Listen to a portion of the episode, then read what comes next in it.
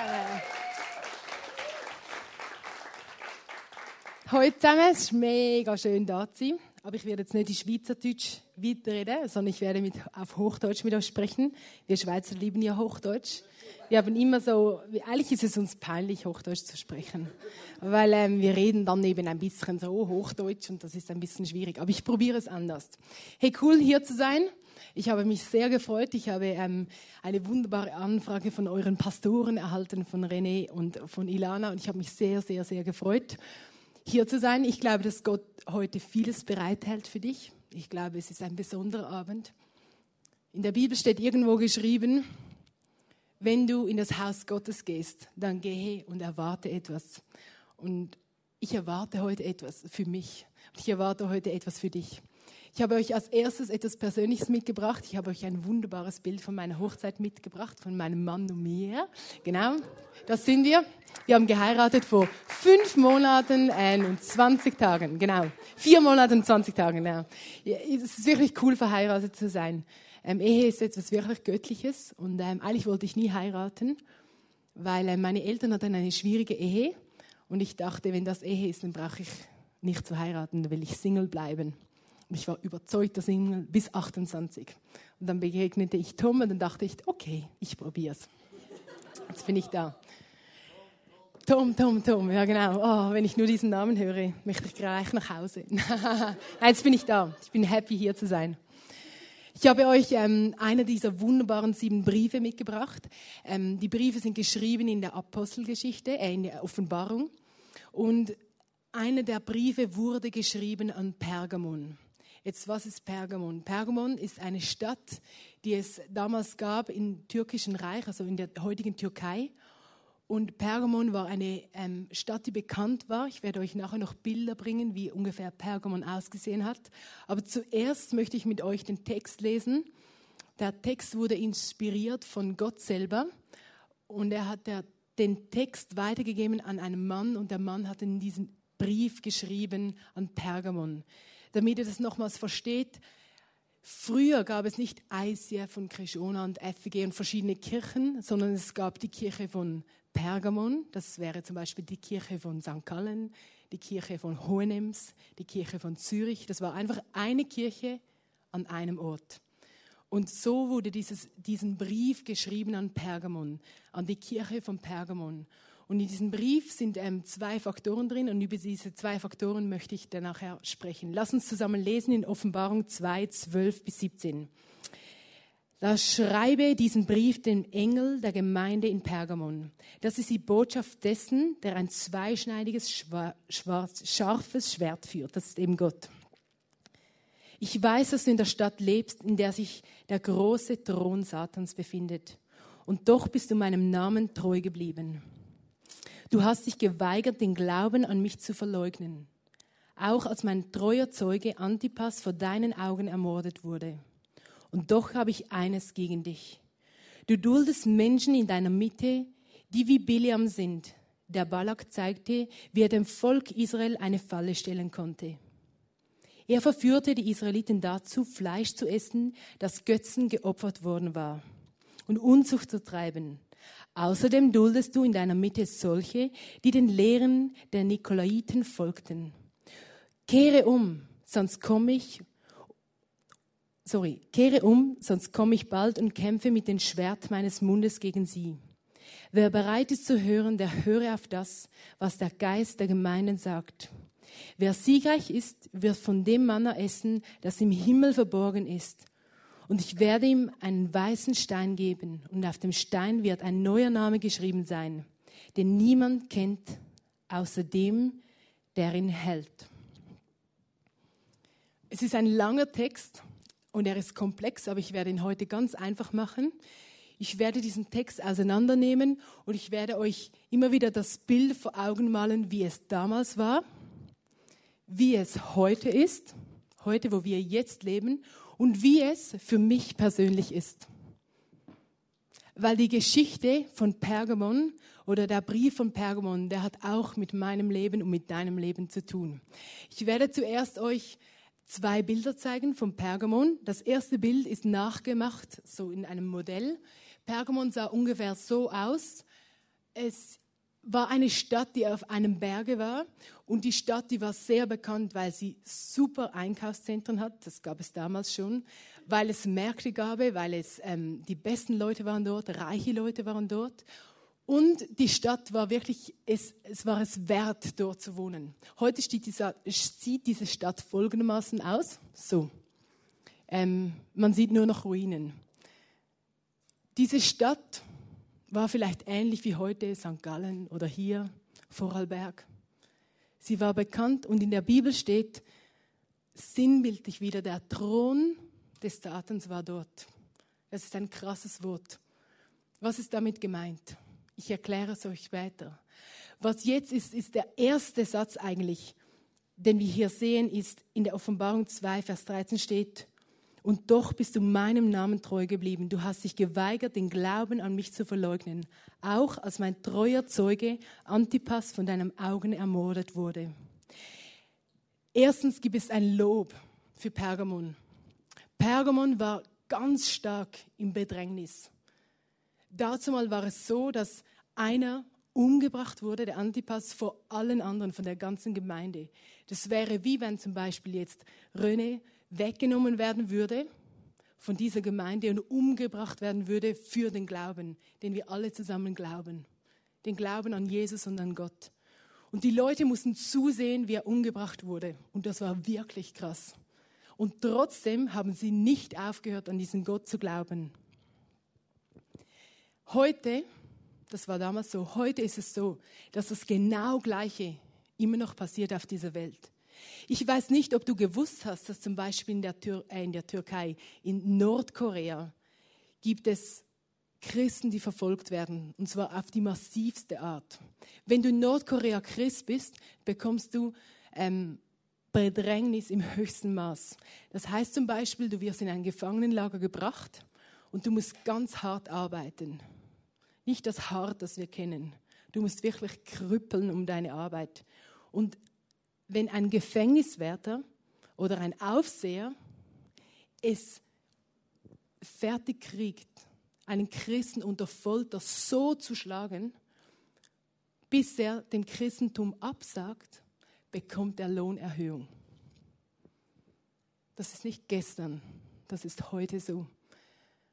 Ich weiß nicht, wie es ist in deinem Leben. In meinem Leben war es so, da komme ich zu mir und auch zu dir, dass ich seit meiner Kindheit immer wieder erlebt habe, dass ich in Bedrängnis war. Ich bin in einer christlichen Familie aufgewachsen, einer wunderbaren Familie. Ich liebe meine Familie bis heute. Sie hat mir sehr viel ähm, Kraft gegeben. Sie hat mich immer wieder unterstützt, in Bedrängnis klar zu bleiben. Aber in der Schule war ich Außenseiter, unter anderem, weil ich Christ war. Und so ging es weiter in meinem Leben. Ich könnte euch viele Geschichten erzählen. Aber eine Geschichte erzähle ich euch, die habe ich erlebt, kurz bevor ich ins I C F gekommen bin, das heißt im I C F gearbeitet habe. Und diese Geschichte, die ist wirklich so passiert, wie ich es euch erzähle. Was mir noch hilft in dieser Geschichte oder was euch noch hilft zu verstehen ist, ich habe einen Lieblingsvers in der Bibel, der steht im Römer zwölf, Vers zwölf. Dort steht geschrieben: Sei fröhlich in Hoffnung, geduldig in Trübsal, beharrlich im Gebet. Da habe ich immer wieder aufgesagt mir selber: Sei fröhlich in Hoffnung, geduldig in Trübsal, beharrlich im Gebet. Ich habe ihn heute in einer anderen Übersetzung euch mitgebracht. Freut euch auf alles, was Gott für euch bereithält, im Bedrängnis. Seid geduldig, wenn ihr in schweren Zeiten durchmacht, und hört niemals auf zu beten. Also, da war ich in meinem Geschäft. Ich habe ähm, eigentlich immer in sozialen Metiers gearbeitet. Also ihr könnt euch vorstellen, in sozialen, hey, wie fühlst du dich, wie geht's dir, ähm, alles klar bei dir, ähm, immer tätschel, tätschel. Und ähm, da kam ich so in eine ähm, Sanitärbude rein. Da waren Männer mit Schraubenzieher, richtige Männer. Die haben auch mal anders geredet als sozial. Und ähm, so kam ich rein. Es waren sieben Männer. Und ich hatte eine gute Zeit mit diesen sieben Männern, die haben mich sehr herausgefordert, auch in meinem Christsein. Aber das erste halbe Jahr habe ich ihnen gar nicht erzählt, dass ich Christ bin, weil ich hatte einen Chef. Mein Vorgesetzter, mein Chef, der sagte mir ziemlich bald, dass er Christen hasse und dass er nie, nie in seinem Leben es zulassen würde, dass ein Christ neben ihm arbeitet. Ich schluckte einmal, dachte, okay, Und ich habe gesagt, Jesus, gib mir einfach eine Gelegenheit, wie ich es ihm erklären kann, dass ich Christ bin. Gut, diese Gelegenheit kam nach einem halben Jahr. Wir sind zusammen auf einen Geschäftsausflug gegangen in die Schweizer Bergen. Und da gibt es so Sessellifte. Da hast du eine Mittelstation, eine Endstation. Wir waren auf der Endstation. Wunderbare Fahrt, himmelblau, super Wetter. Da wollten wir zusammen essen und dann bemerkte mein Chef, dass sein Geldbeutel nicht mehr da war. Er realisierte, dass sein Geldbeutel irgendwo auf dieser Strecke wahrscheinlich herausgefallen war. Und ich könnte, ich, es war wirklich Sommer und es war vielleicht so hohes Gras. Und es ist ein bisschen schwierig dann, in den Bündner Bergen einen Geldbeutel zu finden. Gut, ich dachte, das ist meine Chance. Ich sagte, Freunde, jetzt können wir beten. Denn ich glaube an den Gott im Himmel und der macht es möglich, dass dieser Geldbeutel wieder zum Vorschein kommt. Mein Chef war so wütend. Erstens wegen dem Geldbeutel, zweitens, dass er mit einem Christen arbeitet. Er war so wütend. Ich stand auf, wir waren im Restaurant und sagte, Jungs, ich bete jetzt. Und er war so wütend. Ich wusste, meine Chance. Innerlich spürte ich, das ist meine Chance. Ich habe laut gesagt, Jesus, ich weiß, dass es dich gibt. Du bringst diesen Geldbeutel irgendwie wieder zum Vorschein. Amen. Meine Moniteurin sah mich, äh, Monteurin sah mich nicht an, mein Chef erst recht nicht. Er war so wütend den ganzen Tag und ich habe ihm gesagt, dein Problem, du bringst den Geldbeutel irgendwie wieder hin. Gut, lange Rede, kurzer Sinn, wir gingen wieder nach Hause am Abend. Wir alle gingen mit dem Sessellift. Mein Chef war so wütend, dass er zu Fuß den ganzen Berg herunterging, überall unter dem Sessellift. Und ich sagte ihm noch, geh erst ab der Mittel, also nach der Mittelstation, weil ich habe das Gefühl, der Geldbeutel liegt irgendwo da. Und er sagte, geh weg, von dir will ich nichts wissen, du mit deinem Gott. Ich dachte einfach, irgendwie, dieser Geldbeutel, ich sage immer, Jesus, gell, ich habe gebetet, der Rest ist dein Problem. Gut, er ging da runter nach der Mittelstation, also vor der Mittelstation, er hat nichts gefunden, er war so wütend, dein Gebet hat nichts genützt. Gut, ich dachte, dein Problem. Dann waren wir bei der Endstation, also wieder unten. Mein Chef kam ganz ruhig und sagte, schau. Und ich sagte, ich wusste, dass es Gott gibt. Da war sein Geldbeutel in seiner Hand. Ich habe zu ihm gesagt, wie ist das passiert? Erzähl mir. Er war nicht so begeistert, aber er erzählte mir, dass er fluchte, wie ich nicht fluchen würde. Und dass er zu dem da oben gesagt hat, gib mir meinen Geldbeutel zurück. Und er sah am Boden und es lag vor seinen Füßen sein Geldbeutel. Ich war begeistert. Ich sagte, ich wusste, mein Gott lässt mich nicht im Stich. Und ich habe gebetet, ich glaube es. Ich habe den Jungs gesagt, Jungs, es gibt Gott. Ihr könnt nichts mehr anderes beweisen. Ich war der Hero des Tages in meinem Herzen. Beziehungsweise Jesus war der Hero. Aber irgendwie, ich wusste einfach eins zu null für mich, für immer und ewig. Es war ganz eine spannende Situation. Mein Chef hat mich danach... Ich war nach vier Jahren in diesem Geschäft, viel genötigt. Er war nicht easy, ähm, wirklich nicht easy. Er hat mich zum Teil sogar sexuell belästigt. Er war wirklich so wütend, dass ich Christ war und er hat alles versucht. Und ich wusste immer, ich bleibe dran. Ich bleibe dran. Es ist völlig egal, weil er hat eine Not, ich habe einen Glauben. Er hat keine Zukunft, ich habe eine Zukunft. Das hat mir so geholfen. Ich bin dann irgendwann gerufen worden ins I C F. Man hat mich angefragt und ich habe dann gesagt, nein, ich komme nicht, ich bleibe noch an diesem Ort. Aber ich bin dann doch gegangen und ähm, weil ich dachte, ja, im I C F sind ja fast alle schon bei Jesus und dort habe ich noch was zu tun. Aber ähm, es war eine gute Zeit dort und ich habe zum Teil noch Kontakt mit den Monteuren, aber... Ähm, Mein Chef, der mag mich immer noch nicht. Aber ich bete immer noch, dass er Gott kennenlernt. Und ich hoffe, dass er ihn kennenlernt. Weil er braucht ihn dringendst. Genau. Zurück zum Text. Im zweiten Teil, der erste Teil ist ja ein Lob. Und der zweite Teil ist ein Tadel. Da möchte ich wieder vorlesen. In Offenbarung zwei, Vers vierzehn steht, du duldest Menschen in deiner Mitte, die wie Bileam sind.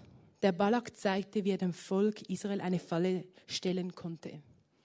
Ich werde nicht genau auf diese Geschichte eingehen, aber es gibt immer wieder Menschen, auch in der Kirche. Dazu mal hatte ja das Tadel eben dieser Kirche, Pergamon, gesagt, dass es Menschen in der Mitte gibt, die einander ausspielen oder die falsche Lehren bringen. Ich habe mir überlegt, eben dazu mal war es so, wie ist es heute bei uns in der Kirche im I C F? Und bei mir war es so, in meiner Small Group im I C F Zürich hatte ich zwölf Frauen. Zwölf Frauen, alles starke Leiterinnen. Die eine Frau, die sagte, hey, Worship, das ist alles. Wenn du Gott anbetest, das ist das Beste. Wenn du genau diese und diese Lieder bringst, das ist das Größte. Ich hatte eine andere, die sagte, der Heilige Geist, das ist das Wichtigste. Wenn du den Heiligen Geist nimmst und genau so mit ihm lebst, das ist alles. Ich hatte eine dritte, das wirklich war, die sagte, die Liebe, du brauchst nur in der Liebe zu sein. Und alle hatten irgendwie recht. Und es gab Streit, jede Small Group, weil jede dieser Frauen, nicht ganz alle, aber hatte irgendwie eine Vision. Irgendwie brachten sie Lehren rein, die mir nicht so ganz passen. Und ich habe mir dieses Bild vor Augen gemalt. Das Christentum ist ja wie ein Kuchen. Und wenn du den Kuchen in Stücke schneidest, dann hast du verschiedene Stücke. Und wenn du den einen Stück nennst, zum Beispiel Worship, den anderen nennst du Small Group, den dritten nennst du Heiliger Geist, den vierten nennst du Jesus, Vater und irgendwie Kirche, dann kannst du dieses Stück herausnehmen und nur noch dich auf dieses Stück konzentrieren. Das heißt, das haben meine Frauen zum Beispiel gemacht. Nur noch Heiliger Geist, nur noch Jesus oder nur noch Worship. Und zwar diese Art von Worship. Wir hatten wirklich, also die, die Frauen haben einem fast die Köpfe eingeschlagen. Ich musste sie ab und zu trennen. Ich wusste genau, wie die Frauen sitzen mussten. Weil es war wirklich, wirklich schlimm. Und ich habe ihnen dieses Bild erklärt. Und ich habe am eigenen Leib in meiner Small Group habe ich erlebt, wie die Small Group auseinandergerissen wurde. Die einen sind in diese Kirche, die anderen sind in die andere Kirche und die dritten waren ganz weg von Gott. Warum ist das passiert? Weil jeder nur auf sein Stück gesehen hat, nicht auf das Ganze. Ihr lieben, Christentum ist ganz, ist ein Kuchen. Und das ist ganz, ganz entscheidend. Und ich glaube, dass es auch in Pergamon genauso gewesen ist. Sie haben auch Leute reingebracht, die ein bisschen ein anderes Denken hatten. Ich habe noch eine andere Bibelstelle mitgebracht, die steht im zweiten Johannes zwei, Vers sieben. Da wird es auch noch erläutert, was ich meine. Viele Betrüger sind in die Welt gekommen. Sie glauben nicht, dass Jesus Christus wirklich menschliche Gestalt auf die Erde kam. Wer so denkt, ist ein Betrüger und Antichrist. Achtet darauf, dass ihr nicht verliert, wofür ihr so hart gearbeitet habt. Strengt euch an, damit ihr den vollen Lohn bekommt. Denn wer über die Lehre von Christus hinausgeht, da mache ich ein Beispiel, die, wer über die Lehre von Christentum hinausgeht, heißt zum Beispiel die Mormonen. Die Mormonen haben die Bibel plus das Buch der Mormonen. Immer wenn das Christentum ein Plus noch dazu hat, dann wird es schwierig. Denn wer über die Lehre von Christus hinausgeht, wird keine Gemeinschaft mit Gott haben. Aber wer der Lehre von Christus treu bleibt, wird sowohl mit dem Vater als auch mit dem Sohn verbunden sein. Wenn jemand zu euch kommt und nicht die Wahrheit über Christus lehrt, dann ladet ihn nicht in euer Haus ein und ermutigt ihn auch nicht sonst in keiner Weise. Wer ihn ermutigt und macht sich mitschuldig an seinem schlechten Tun. Das sind krasse Worte. Ich glaube, wie nie zuvor, dass es ganz wichtig ist, dass wir in unserer Gemeinde, ich rede jetzt auch über das I C F, wirklich wissen, wer ist Jesus? Was ist das Christentum? Was lehrt uns die Bibel? Das dünkt mich ganz, ganz wichtig. Ich werde nachher im dritten Punkt noch dar- darauf einkommen. Zuvor möchte ich euch ein paar Lügen erzählen, die wir glauben. Es gibt immer wieder auch falsche Lehren im Umgang mit uns allen oder auch falsche Aussagen. Und ich habe euch ein paar mitgebracht. Eine falsche Lehre im Alltag ist zum Beispiel, höre einfach auf dein Herz. Höre auf dein Herz. Du bist verheiratet und du möchtest fremdgehen. Ich bin eben so in einen neuen Mann verliebt. Höre einfach auf dein Herz. Ich hatte letztens eine Frau bei mir im I C F, die kam zu mir und sagte, Corinne, kannst du für mich beten? Und ich sagte, ja, für was? Ich will mich scheiden lassen. Die hatte irgendwie ein Jahr vorher geheiratet. Da habe ich gesagt, du, für das bete ich nicht. Ja doch, ich habe einfach auf dem Herzen, dass es das nicht mehr mein Mann ist. Sie war so schwanger. Da habe ich gesagt, hey, nein, für das kann ich nicht beten. Aber weißt du, mein Herz, sag ich, ja, du mein Herz. In der Bibel steht, dass unser Herz böse ist, dass es von Grund auf böse ist. Erst wenn Jesus in unser Leben kommt, dann verändert sich unser Herz. Also es ist ein wirklich blöder Spruch, den kann ich nicht ausstehen. Höre einfach auf dein Herz. Übrigens, ihr Frauen, das sage ich schnell in Klammer, es gibt ja solche ähm, Kioskbücher, ähm, so richtig so Pornos für Frauen. Das sind so, ah, oh, er berührte mich zärtlich. Und so, kennt ihr diese Bücher? Einfach so die, diese Schnulzenromantiken.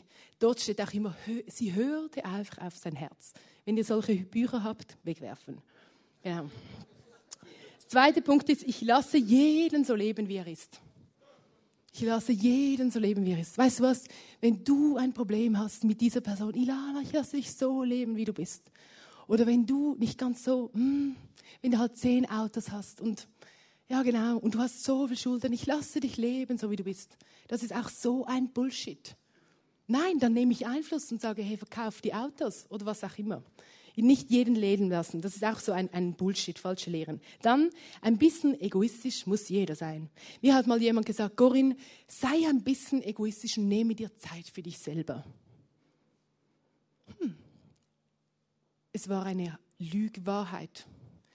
Ich wusste, ich muss mir Zeit nehmen für mich, aber das ist nicht egoistisch, das ist göttlich. Egoismus hat nur zu tun, dass ich auf mich selber achte, denke und dass ich den anderen ausblende. Also Egoismus, jeder muss ein bisschen egoistisch sein. Das ist so ein blöder Spruch. Kann ich nicht ausstehen. Geld macht glücklich. Und wenn wir genug Geld auf dem Bankkonto haben, dann, dann befreit es einfach. Nee, meine Lieben, das befreit nicht. Das ist eine falsche Lehre. Echt? Wusstest du, dass es göttliche Bankkontos gibt? Ich habe drei Bankkontos. Eines ist mein Sparkonto, das andere ist mein Lohnkonto, das dritte ist das Himmelskonto. Und dort ist mein Geld gut versorgt. Immer wenn ich in den Celebration etwas gebe oder auch einen Teil meines Geldes ins I C F, ist das gut gebucht im Himmelskonto. Das ist meine Sicherheit, nicht meine Sicherheit, was ich kriege. Im I C F verdiene ich nicht so viel, wie wenn ich in normalem Job in der Welt arbeiten würde. Und ich habe immer genug. Jemand hat mal gesagt, wie kommst du mit diesem Geld zurecht? Habe ich gesagt, ich habe noch ein Himmelskonto. Weißt du, wie viel Mal ich schon beschenkt wurde? So viel. Als wir geheiratet haben, haben wir ein ganz knappes Budget gehabt. Aber wir sind so beschenkt worden. Also unglaublich. Ich war so berührt. Ich habe nichts erwartet. Das hat mit dem Himmelskonto zu tun. Falsche Lehren im Alltag. Jetzt kommt's, jetzt kommt's. In der Sexualität sollte man so viele Erfahrungen sammeln. Ein bisschen mit dem Mann, ein bisschen mit dem Mann, probieren mit einem schwarzen Mann, mit einem weißen Mann, mit einem roten Mann.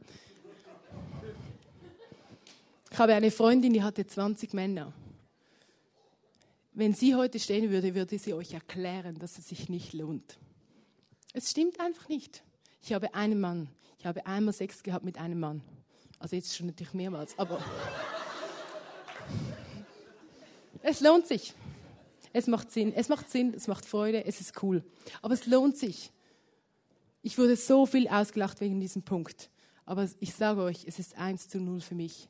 Weil es hat sich so gelohnt. Wir haben gewartet, wir, haben nie, wir sind nie zu weit gegangen. Es hat sich so gelohnt. Es ist so eine Lüge. Es ist so eine Lüge. Ich muss nur herumschauen. Und die Frauen und die Männer anschauen, in ihre Augen schauen, die ein sexuelles, ausschweifendes Leben bewusst halten. Sie sind nicht happy. Und es ist eine Lüge, dass du Erfahrungen sammeln musst. Es ist eine so große Lüge. Dann kommt ein Vers oder ein Spruch, den wir in unserer Kirche so viel hören. Gott hat mir gesagt, Ilana, dass du deine Haare abschneiden sollst. Und zwar kurz. Wenn Gott mir das gesagt hat, wird das ihr auch sagen. Gott hat mir gesagt, ich nehme nochmals dich als Beispiel, gell? Verkaufe deine Autos. Ich weiß gar nicht, ob du eins hast, aber ja, genau.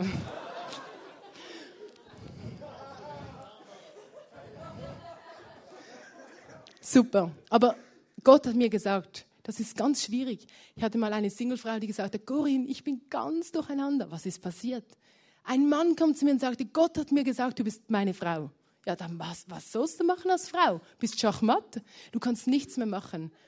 Sie war nicht berührt, sie wusste nicht mehr weiter. Es ist wirklich schwierig, wenn Gott etwas zu dir sagt, zu dir persönlich, dann überlege gut, ob du es irgendwie überhaupt sagen möchtest. Bei mir war es so, als ich Tom das erste Mal gesehen habe, mein Mann, wusste ich, das wird mein Mann. Ich habe wirklich, das, wirklich habe es gewusst. Ich sah etwas in seinen Augen, wo ich wusste, das ist genau, das ist genau der Mann, den ich brauche. Ich habe es ihm nie erzählt. Als wir dann in den Flitterwochen waren, habe ich gesagt, hey, als wir uns das erste Mal gesehen haben, da wusste ich, du bist mein Mann. Ich habe es in mein Tagebuch geschrieben, als Beweis, dass ich es geschrieben habe. Und er hat gesagt, wieso hast du es mir nie erzählt? Da habe ich ihm gesagt, oh, du wärst so unter Druck gewesen. Er sagt, ja, das stimmt, das stimmt. Genau. Nochmals eine Lüge. Wenn du zum Beispiel sagst, Gott straft sofort, das hören wir sehr viel, das stimmt einfach nicht. Gott kann ermahnen oder Gott kann sagen, hey, das war nicht gut, aber wenn du umfällst, Gott straft sofort, was ist denn das für ein blöder Spruch? Oder wir sagen oft zu unseren Kindern, der liebe Gott hat dann gar nicht gern, dass du das machst. Das ist so, auch wenn ihr Eltern seid, hey, bitte hört auf. So ein Mist. Der liebe Gott, das, das, was machen wir da für ein Gottesbild? Das ist eine Katastrophe. Also lass uns das sein. Jetzt kommt das Beste. Ich war vor ein paar Tagen bei der Post und ähm, ich wollte, bei der Post hat es immer so wunderbare Karten bei uns in Zürich. Da habe ich eine Karte gesehen. Da dachte ich, die muss ich kaufen, nur für euch. Ich habe sie gekauft, fotografiert und mitgebracht. Da steht, bei schwierigen Prüfungen wende dich deinem eigenen Herzen zu. Suche Zuflucht in dir selbst und steige mit erneuten Kräften wieder aus dir empor. Eine Tatsache. Als ich sie gekauft habe, sagte mir der Mann, oh, das ist eine unserer beliebtesten Karten. Da dachte ich, wir Menschen sind schon unglaublich, nicht? Und steige mit erneuten Kräften wieder aus dir empor. Nein, also von wo haben wir Kraft? Es gibt nur eine Kraft, sie ist unser Gott, unser Jesus. Und der kann dir Kraft geben und dann geht's wieder. Ich musste so lachen.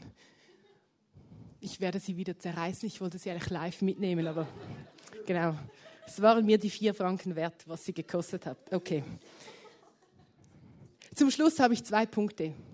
Sei klar und sei wahr. Sei klar und sei wahr. Das sind die zwei Punkte, die ich mitgenommen habe von diesem Text. Pergamon war ganz gut im Bedrängnis. Diese Stadt war gut im Bedrängnis. Sie haben falsche Lehren geduldet. Und was haben sie daraus gelernt? Was war der letzte Punkt, der geschrieben wurde? Ich lese es euch vor. Da steht, Offenbarung zwei siebzehn, wer siegreich ist, wird von dem Manna essen, das im Himmel verborgen ist. Manna war ein Brot, das in Mose ähm, das Volk Israel bekommen hat. Und jeden Tag wurde das, wurde das Manna vom Himmel heruntergebracht. Und die Israeliten durften jeden Tag das Manna einsammeln.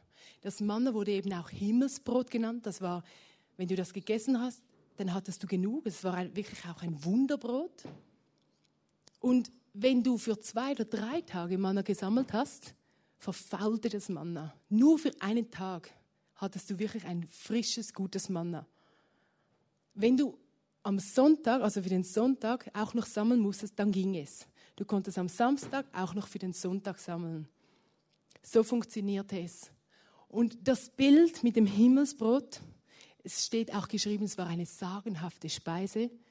Das Bild erinnert mich an die Bibel. Wenn wir die Bibel lesen, wenn wir eine Beziehung zu Gott haben, dann bekommen wir Kraft. Aus dieser Bibel können wir sehr klar und wahr werden. Ich habe nachgelesen, was klar und wahr heißt. Klar hat etwas mit unserem Kopf zu tun, mit unseren Gedanken. Klar heißt, wir sind überlegte Menschen. Unsere Gedanken sind klar. Wahr heißt, es ist die Tatsache, dass etwas der Wirklichkeit entspricht. Und die Herkunft ist vom Vertrauen, also vom Herz. Ich glaube, liebe Freunde, dass wir klar und wahr sein sollen. In Bedrängnis, auch wenn falsche Lehren umherschwirren, in den Gemeinden zum Beispiel oder auch außerhalb, wenn du Postkarten in der Post kaufst. Sei klar und sei wahr. Manchmal sind wir Christen ein bisschen ähm, bequem, weil wir drinnen klar und wahr. Ich habe euch ein Bild mitgebracht. Zwei Stühle. Der eine Stuhl, den benutze ich manchmal, wenn ich nach Hause komme. Ich setze mich drauf und ich denke, heute war ein guter Tag. Ich war klar. Aber heute Abend möchte ich nicht mehr klar sein. Also gehe ich wieder und lasse die Klarheit hinter mir.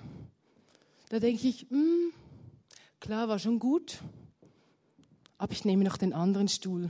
Den hat mir auch gefallen. Heute habe ich Lust. Ich habe heute Lust, wahr zu sein. Hm. Dann stehe ich wieder auf und lebe mein Leben weiter. Und ab und zu habe ich Lust, klar zu sein. Dann setze ich mich. Vielleicht ein bisschen wahr. Ist auch nicht schlecht. Dann drehe ich mich, dann seht ihr nicht mehr, dass ich wahr bin. Ich liebe das Wort Bullshit. Das ist Bullshit. Schaut mal, ihr Lieben, was unsere Welt braucht, ist, dass wir klar und wahr sind. Kannst du mir es schnell noch behalten? Warte schnell, warte schnell, warte schnell. Ich brauche schnell. Er ist so ein toller, geben wir ihm einen Applaus, weil er hat diese Stühle immer so gut. Danke, danke Christian. Er ist wirklich so voller Leidenschaft dabei. So cool. Die Wahrheit, die hat zu tun mit unserem Herzen. Die Klarheit, die Klarheit hat zu tun mit unseren Gedanken. Lass uns klar und wahr sein und immer so herumlaufen mit der Klarheit und mit der Wahrheit. Freunde, Freunde, Freunde, unsere Welt braucht Menschen wie du und ich, die klar und wahr sind, die das tragen, die das nehmen.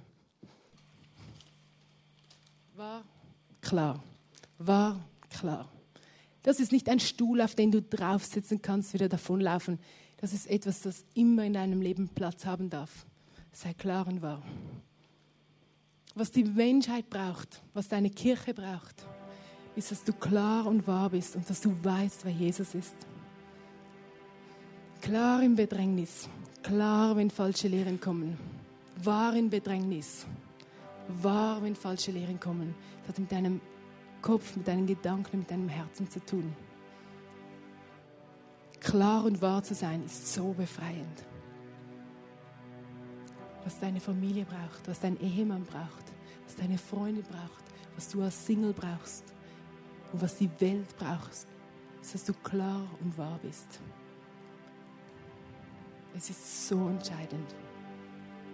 Ich weiß nicht, wer du heute Abend bist, weil ich leider nicht alle kenne. Aber Gott kennt dich. Ich weiß nicht, ob du Gott überhaupt kennst, aber er kennt dich. Ich weiß nicht, ob du schon lange im I C F bist, aber Gott weiß es. Ich weiß nicht, ob er dich liebt, aber ich weiß, dass er dich liebt. Du weißt es nicht, aber ich weiß, dass er dich liebt. Menschen versagen. Menschen können peinigen, aber Gott nie. Weil er ist klar und wahr. Wenn Gott klar und wahr ist, dann ermutige ich dich, dass du heute nochmals eine Entscheidung nimmst. Eine Entscheidung für dein Leben. Dass Klarheit und Wahrheit in dein Herz kommt. Vielleicht machst du es zum ersten Mal. Vielleicht möchtest du dich neu dazu entscheiden. Ich ermutige dich so dazu. Ich möchte dir nichts überstülpen. Es ist nicht meine Sache, es ist deine Sache. Aber ich kann dir sagen, aus meinem Leben, seit ich klar und wahr bin, bin ich ein neuer Mensch. Ich hatte jahrelang Komplexe, weil ich ein bisschen mehr auf meinen Rippen habe. Ich habe jahrelang Komplexe gehabt, vor Menschen zu stehen. Aber ich habe diesen Gott kennengelernt, der klar und wahr ist, der mir gezeigt hat, wer er wirklich ist. Und das wünsche ich mir zutiefst heute für dein Leben. Was Vorarlberg braucht, ist eine Gemeinde, die klar und wahr ist.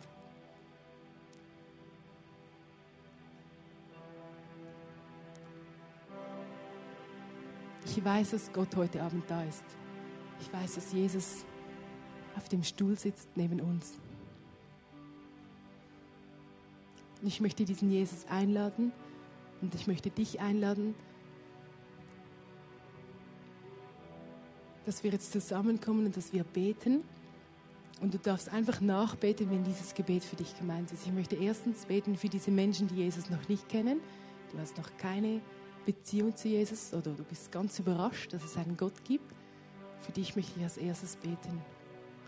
Und nicht weniger wichtig möchte ich für dich beten, wo du sagst, heute mache eine Entscheidung, von meinen Stühlen herunterzukommen, die Wahrheit und die Klarheit in meinem Herzen anzunehmen und freizusetzen. Lass uns beten zusammen. Jesus, ich habe noch nie von dir gehört. Heute habe ich realisiert, es gibt dich irgendwie. Es gibt dich irgendwie, Gott.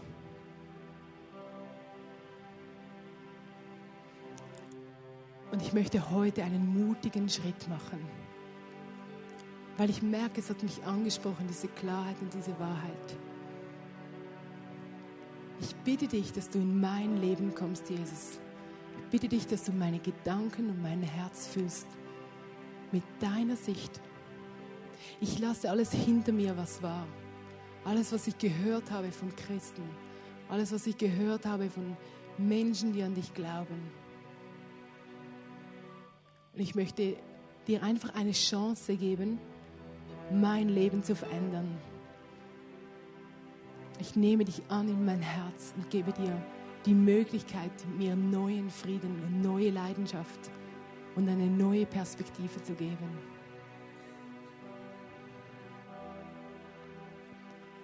Ich möchte für die beten, die noch, nochmals eine Entscheidung machen wollen für die Wahrheit und für die Klarheit.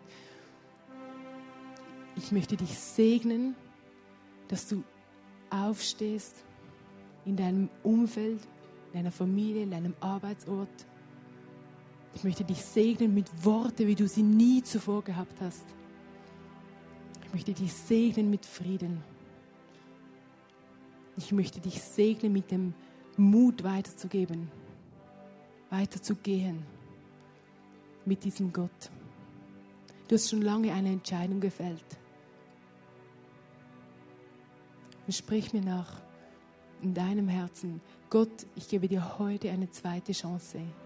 Ich gebe dir eine zweite Chance, mit Klarheit und Wahrheit in mein Leben hineinzukommen. Ich möchte mit dir weitergehen. Ich lasse allen Frust hinter mir und ich schneide den Frust ab im Namen Jesus. Und ich nehme den neuen Frieden, die neue Begeisterung in mein Herz hinein. Und ich segne euch alle mit im Namen des höchsten Gottes, der so für euch ist. Er ist so begeistert von euch. Jeden Tag freut er sich über euch. Jeden Tag. Jeden Tag ist er so begeistert, dass er euch erschaffen hat. So begeistert. Und er schenke euch seinen Frieden.